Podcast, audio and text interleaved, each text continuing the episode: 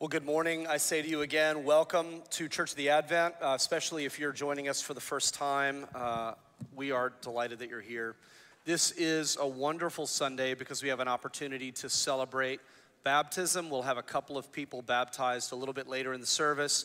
And that's very appropriate for this time of year. We're in the season of Epiphany, and that's one of the things, one of the themes of Epiphany is baptism. And so I thought it would be appropriate to uh, spend some time this morning before we actually do these baptisms to talk about baptism.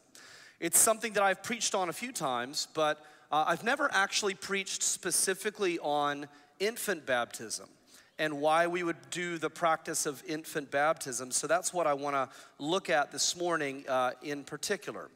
Uh, all Christians, virtually all Christians in the world, agree uh, that we should baptize people once they come to faith in Jesus. So that's not really up for debate. But there is a disagreement over the children of believers. What should we do there? Some people believe we should baptize them and some do not. Why would we baptize a baby before they are old enough to come to faith, uh, to choose to follow Jesus for themselves? So that's what we're going to be talking about this morning. Now, a couple of caveats uh, that we have to hit right up front. Caveat number one in our church, we have people on both sides of the issue. It's one of the great things about our church, one of the things I love about our church. A lot of people in our church have not come from an Anglican background or come from a background where this was the case. And so this is an area where people in our, our church disagree. And this is an area where faithful Bible believing Christians can disagree. Uh, so the good news is everybody's welcome here. Um, as an Anglican church, infant baptism is normative for us. Uh, but uh, there is freedom for those who disagree. So ultimately, we encourage parents, we leave it up to parents to decide before the Lord uh, how to raise their children in the faith and the role that baptism plays. But I do think that this is something that, that we all need to understand. And there are probably people here who have always agreed with infant baptism but never really understood why. Or maybe they agree with it for the wrong reasons. And so I think it's, it's important to spend time on it. That's caveat number one. Caveat number two this sounds like a super niche topic that only applies to Christian parents of kids. It is, in a sense. But it's also something that I think hopefully you will agree uh, after we spend some time on it, applies to every single person in this room. And in fact, is something that applies to every single person in the world. Because the fact is, if you understand baptism, you begin to understand the heart of God. The purpose of baptism is to put on display for the world to see the very heart of God. The fact that God loves you and the lengths to which God will go that you might belong to Him as a member of His family. And so, my hope is that wherever you are in your journey, if you're a Christian parent about to have a baby trying to figure out what to do, or if you're somebody who just walked in off the street and you're not a Christian and you're like, I think I picked the wrong Sunday, regardless of where you are, my, my hope and prayer is that this, uh, by the end, you will see why this is relevant to all of us. Uh, so, uh, what we're going to look at essentially, in a nutshell, is that all of this is about a promise. It's about a promise. It's about a promise given by God to Abraham, signified in Israel by circumcision, and signified in the church by baptism. Let's pray. Lord, we thank you for your word, and as always, we come with our own hopes and expectations, needs and distractions.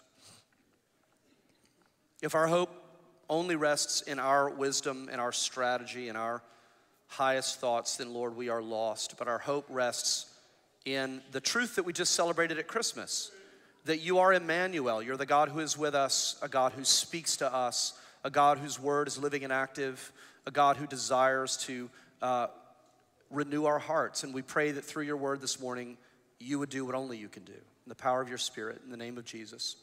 Amen. All right, so the first piece of this is to understand that all of this begins with a promise that is given by God to Abraham.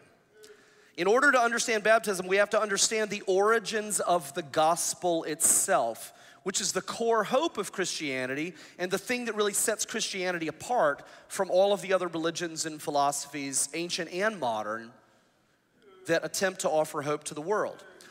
Because other religions say that the only way to have a relationship with God, the only way to gain the blessing of God is to earn it. You have to prove through your obedience and your devotion that you are worthy of the blessing of the divine. Only the best get blessed. That's the message. But in the book of Genesis, we meet a man named Abram, and Abram is just like us. He's flawed, he's a sinner, he messes up all the time. And yet he's able to have the kind of relationship with God that we all want. He is loved by God, he is extraordinarily blessed by God.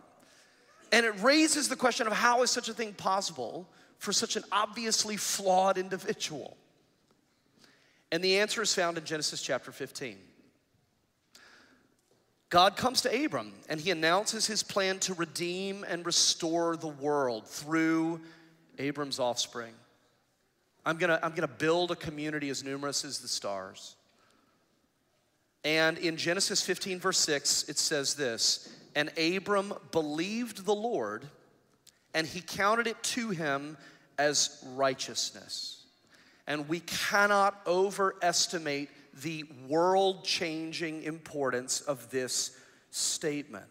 God credits Abram's faith to him as righteousness. In other words, God says this even though that you're sinful, and even though nothing that you do will ever make up for the degree to which you have rebelled against me and rejected me, you'll never make up for that. Even still, if you're willing to trust me, if you're willing to trust my promises and believe them, then I will cover your sin and I will welcome you into relationship with me and I will give you all of the privileges that would come with being a fully righteous person. I will treat you as though you were righteous. And we say, well, how could God just overlook sin? We'll get there.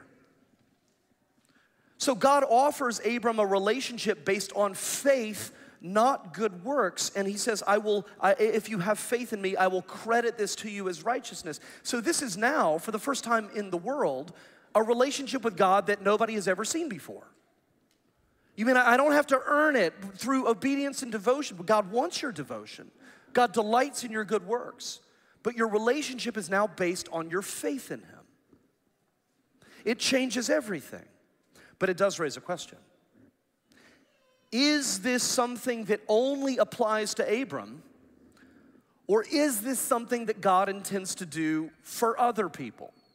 And at this point in the story, we don't know yet. What we then see is that God makes an eternal promise to Abram that he will do this for anyone and everyone who comes to him in faith. In Genesis chapter 17, two chapters later, God makes a covenant, which is a formal agreement with Abram. And he essentially says this for all eternity, from here forward for all eternity, when the conditions of the covenant are met, i.e., when you have faith in me, that's your end of the covenant. When the conditions of the covenant are met, meaning faith, God promises that He will forgive their sin and credit their faith to them as righteousness. So God is saying, My plan to renew and restore the world is going to be built on this kind of relationship. Your side of the covenant is to believe in me, to have faith in me, and I will forgive and welcome you into my family. And then God renames him Abraham because he says, As a result of this, I've made you the father of a multitude of nations. Not just your descendants, but a multitude of nations are going to be blessed by this. Because God's going to do it not just for the blood relatives, but for any foreigner who wants to have this kind of relationship with God, any non Jewish person, this is going to be open to them as well. And then God gives a, a, an, an outward and visible sign of this promise. How are people gonna know this? How are they gonna remember it? What's the, what's the way that we're gonna stay focused on this promise? God says, I'm gonna give you a visible mark. I'm gonna seal this promise so that you'll always know that I keep my word. And He gives them the symbol, the sign of circumcision. And we say, well, why circumcision? That sounds kind of odd. It's a bit barbaric. It is barbaric. In circumcision, there is a shedding of blood. Some blood is shed. And this points forward 2,000 years into the future when Jesus Christ would come and when Jesus would shed his blood on the cross, which is infinitely more barbaric, in order to pay the price for sin. And you say, well, that's how God is able to cover and forgive the sin of someone like Abraham. Because God knows that one day He's going to send His own Son to pay the price for all of that sin. And so, even though they didn't know it at the time, those who were circumcised for 2,000 years, they were ultimately putting their faith in Jesus. They didn't know it. As I shed a little bit of blood, I'm putting my faith in the ultimate shedding of blood. So God tells Abraham to be circumcised and to circumcise his entire household. Every male in Abram's house and in every future generation. So Abraham gets circumcised, he's 99. That's one of the reasons we recommend doing it a lot earlier. He's 99. And, and, and he circumcises his son Isaac when he's eight days old. And again, we ask, well, so why does he circumcise Isaac when he's only eight days old? He can't possibly understand the shedding of blood and everything we just said. When Abraham circumcised Isaac, he's saying this to him I'm gonna raise you and I'm gonna teach you all about the love and the truth of God. And God has promised to do for you, Isaac, what he has done for me when you come to faith, God has promised that He's going to forgive your sin and He's going to credit your faith to you as righteousness, just like He did for me. And He's going to adopt you and make you His son, just like He did for me. And how are you going to know this, Isaac, as you grow up? Your circumcision is a sign and a seal of God's promise. So don't just take my word for it. God wanted you to have this sign as a guarantee that God will do this for you when you come to faith. Right? So for 2,000 years, the sign of the covenant was given to believing uh, adults and to their children, the children of believing parents. Did this save Isaac? No. Did this guarantee that Isaac would be saved? No. It is simply God's promise that if and when Isaac comes to faith, God promises that he will do for him what he did for Abraham. I will forgive your sin and I will welcome you into relationship on the basis of your faith alone. That's the promise. So, circumcision was a visible sign given to the people of Israel of God's pledge to forgive the sins of the people who put their faith in him. And we say, okay, well, that's great, nice Old Testament lesson. What does that have to do with today and the church? After 2,000 years of waiting, Jesus Christ comes into the world. And he comes as a, as a part of, he enters into a family descended from the line of Abraham. And he, he, he comes to fulfill everything that God had spoken to, every, to, to Abraham, everything that had been declared and he sheds his blood and he brings God's blessing to the nations. And then after his death and resurrection, Jesus stands with his disciples before his ascension and he gives them their final commissioning. Here's your life mission. All authority in heaven and on earth has been given to me, Jesus says. Go therefore and make disciples of all nations baptizing them in the name of the Father and of the Son and of the Holy Spirit, teaching them to observe all that I have commanded you. And behold, I'm with you to the end of the age. And not long after, after Jesus then ascends, the Holy Spirit comes, and there's a massive outpouring of God's blessing.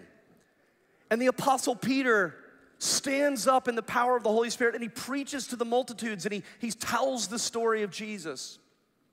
And they're all cut to the heart and they say, What should we do? What do we do? And, and for the most part, these are circumcised Jews from various places. And, and they say, What should we do?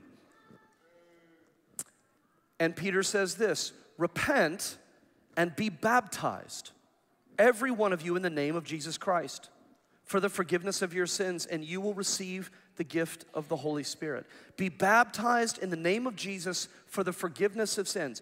And the same promise that God made to Abraham is extended to the church. That they say, okay, repent and be baptized. Why should we be baptized? Here's what Peter says For the promise is for you and for your children and for all who are far off, everyone whom the Lord our God calls to himself. The same promise that God made to Abraham, that God made to Isaac, that God made to all of those generations of families, all for 2,000 years. Peter then says that that promise is for you, and it's for your children, and it's for anyone that the Lord would call to himself.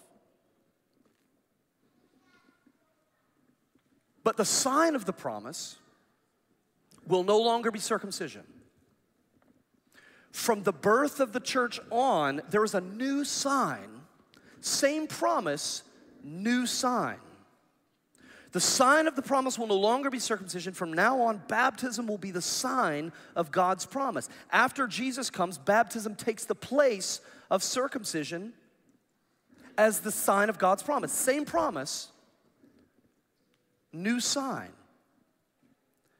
So, believing parents were now called to put the mark of God's pledge on their children, not in the form of circumcision, but now in the form of baptism. Does it save them? No. Does it guarantee their salvation? No. What does it do? The same thing that it's done for 2,000 years. It's a mark of God's pledge that when that child comes to faith, God will forgive their sin and claim them as his own, and they will receive all of the blessings of the covenant. It's a sign of God's promise. And, you say, well, are, are we sure? What's the connection between circumcision and baptism? How do we know?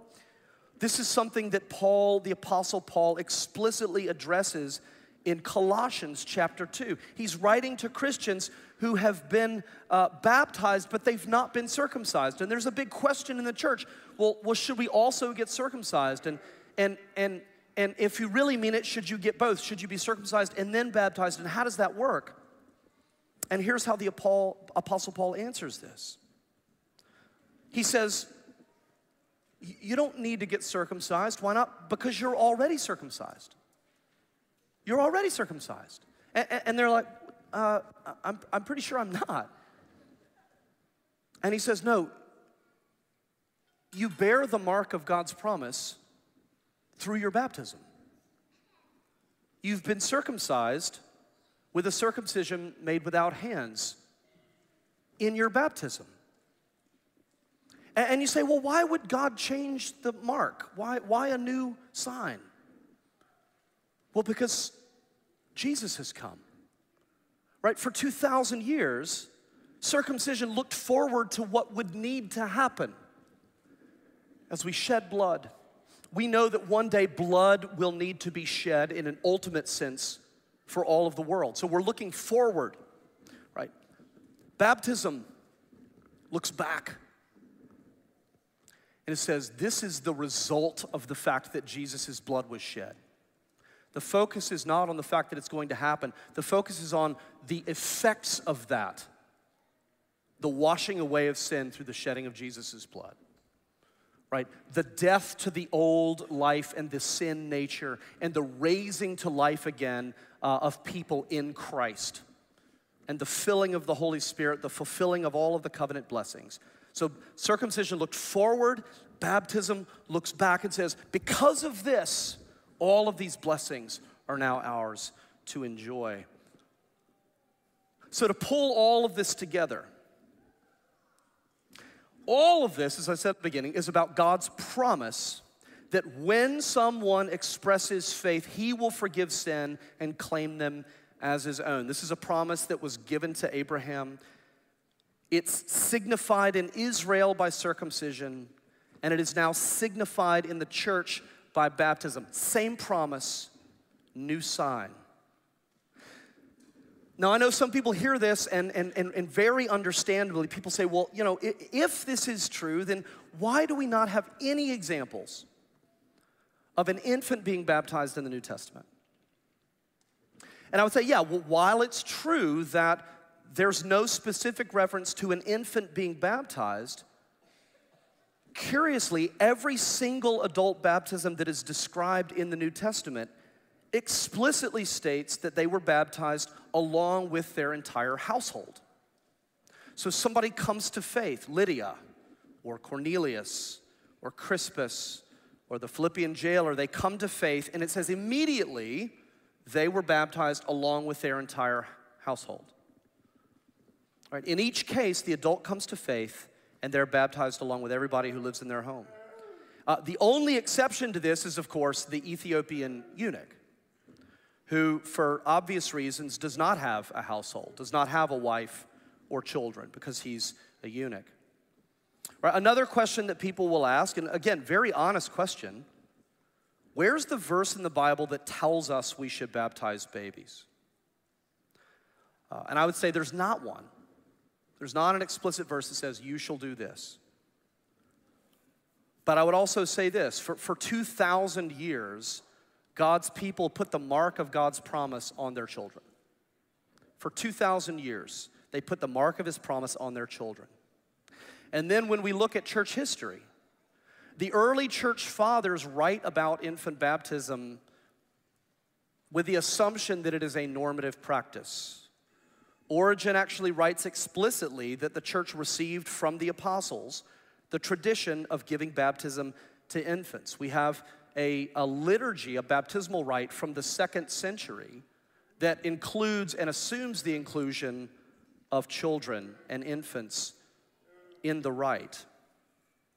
And then we see that infant baptism is universally practiced everywhere in the church through all of church history up until after the Protestant Reformation. The magisterial reformers not only upheld it, but they, they actually defended infant baptism with a kind of renewed biblical vigor.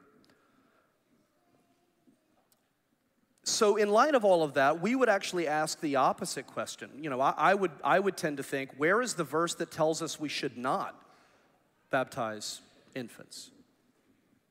The theological position that rejects infant baptism is called credo baptism. And uh, it's the idea that you should only baptize people after they come to faith. And uh, this arose in the 17th century as a part of the English Reformation. This is where the origins of this theology really uh, are found. And this led to the formation of certain denominations that uh, remain uh, in uh, our uh, society today and societies all around the world. And again, I want to I wanna say, yeah, I've sort of made the argument for you, but I, I just want to reaffirm to the, all the brothers and sisters who hold to this position tremendous respect for you and for this position. And, uh, and this is an area where faithful Christians can disagree. And, and in our church, you're free to hold either view, and we celebrate both. Um, uh, because regardless of your position on this, we all share the same motivation. Uh, we take very seriously our commitment to raise children to know the love of Jesus and to follow him faithfully.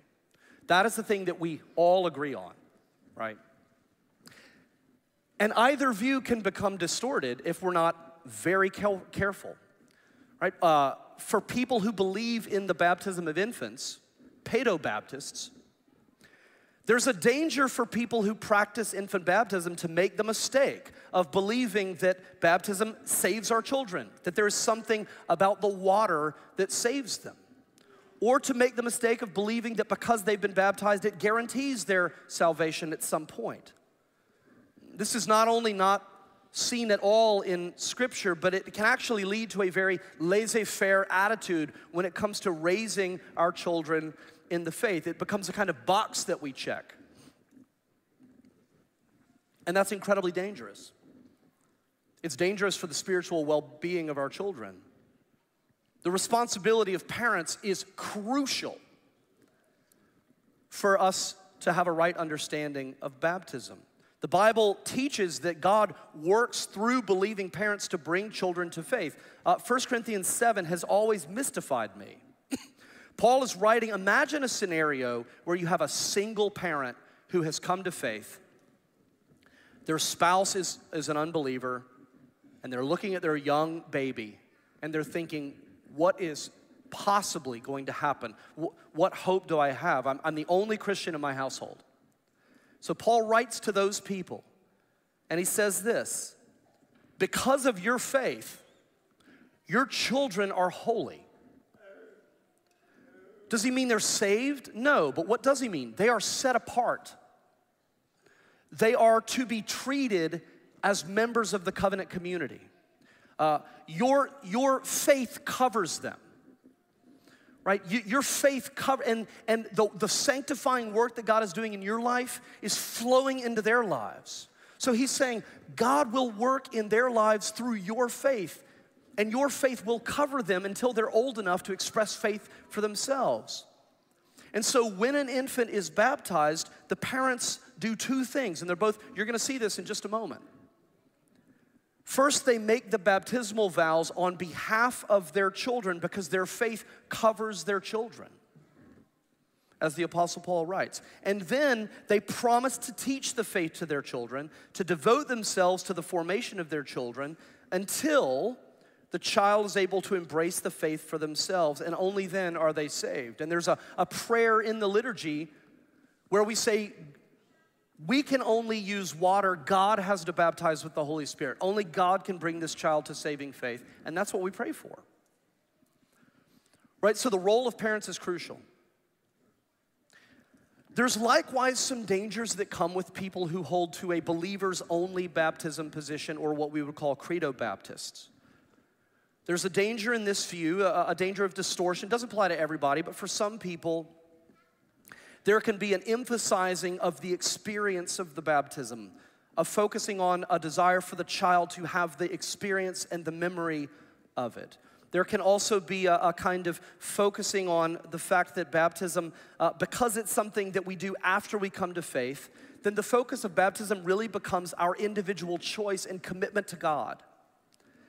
It's ultimately a way for us to pledge ourselves to God.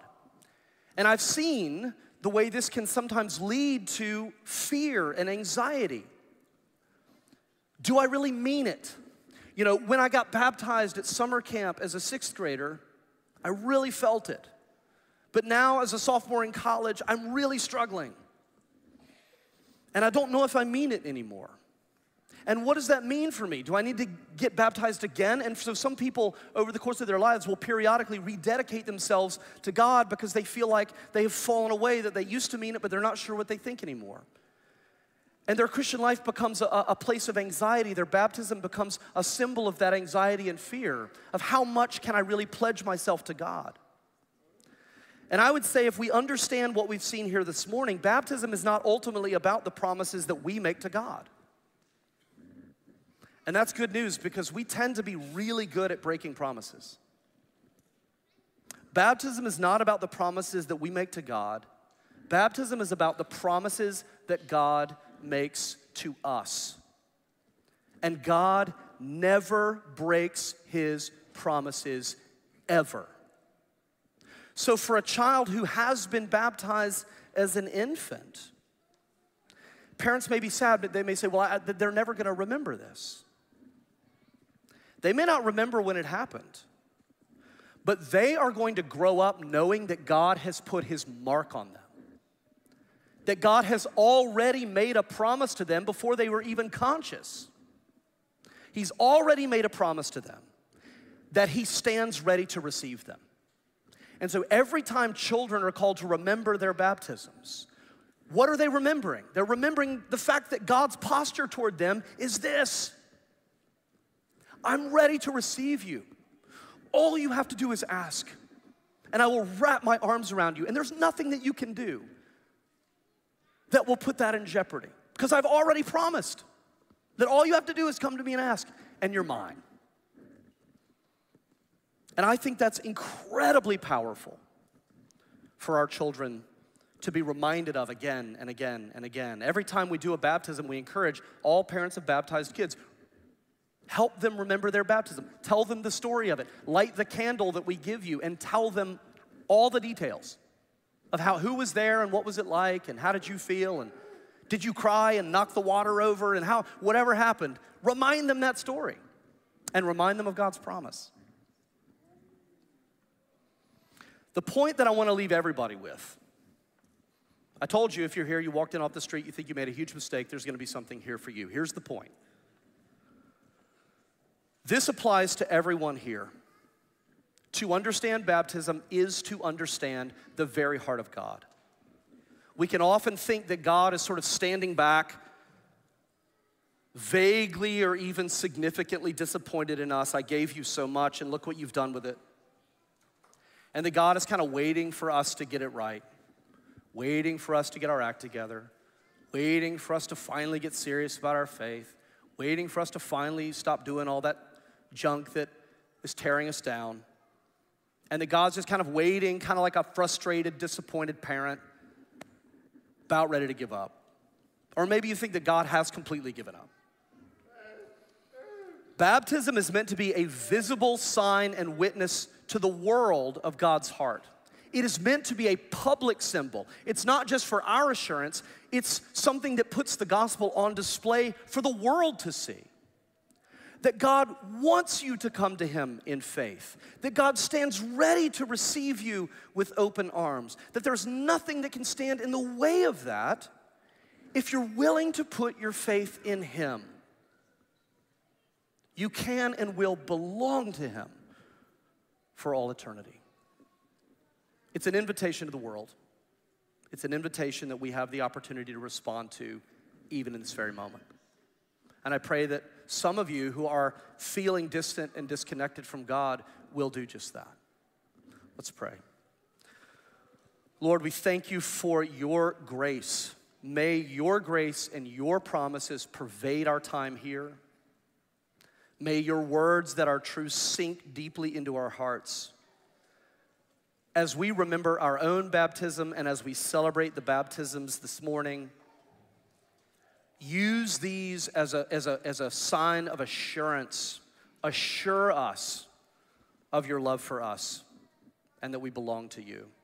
Those of us who are struggling, who are deconstructing, who are filled with doubt, who are hopeless or filled with despair, use baptism to shore us up that it's okay to fall apart because we are held firmly by your grasp and you'll never let us go. We pray this in your Son's holy name.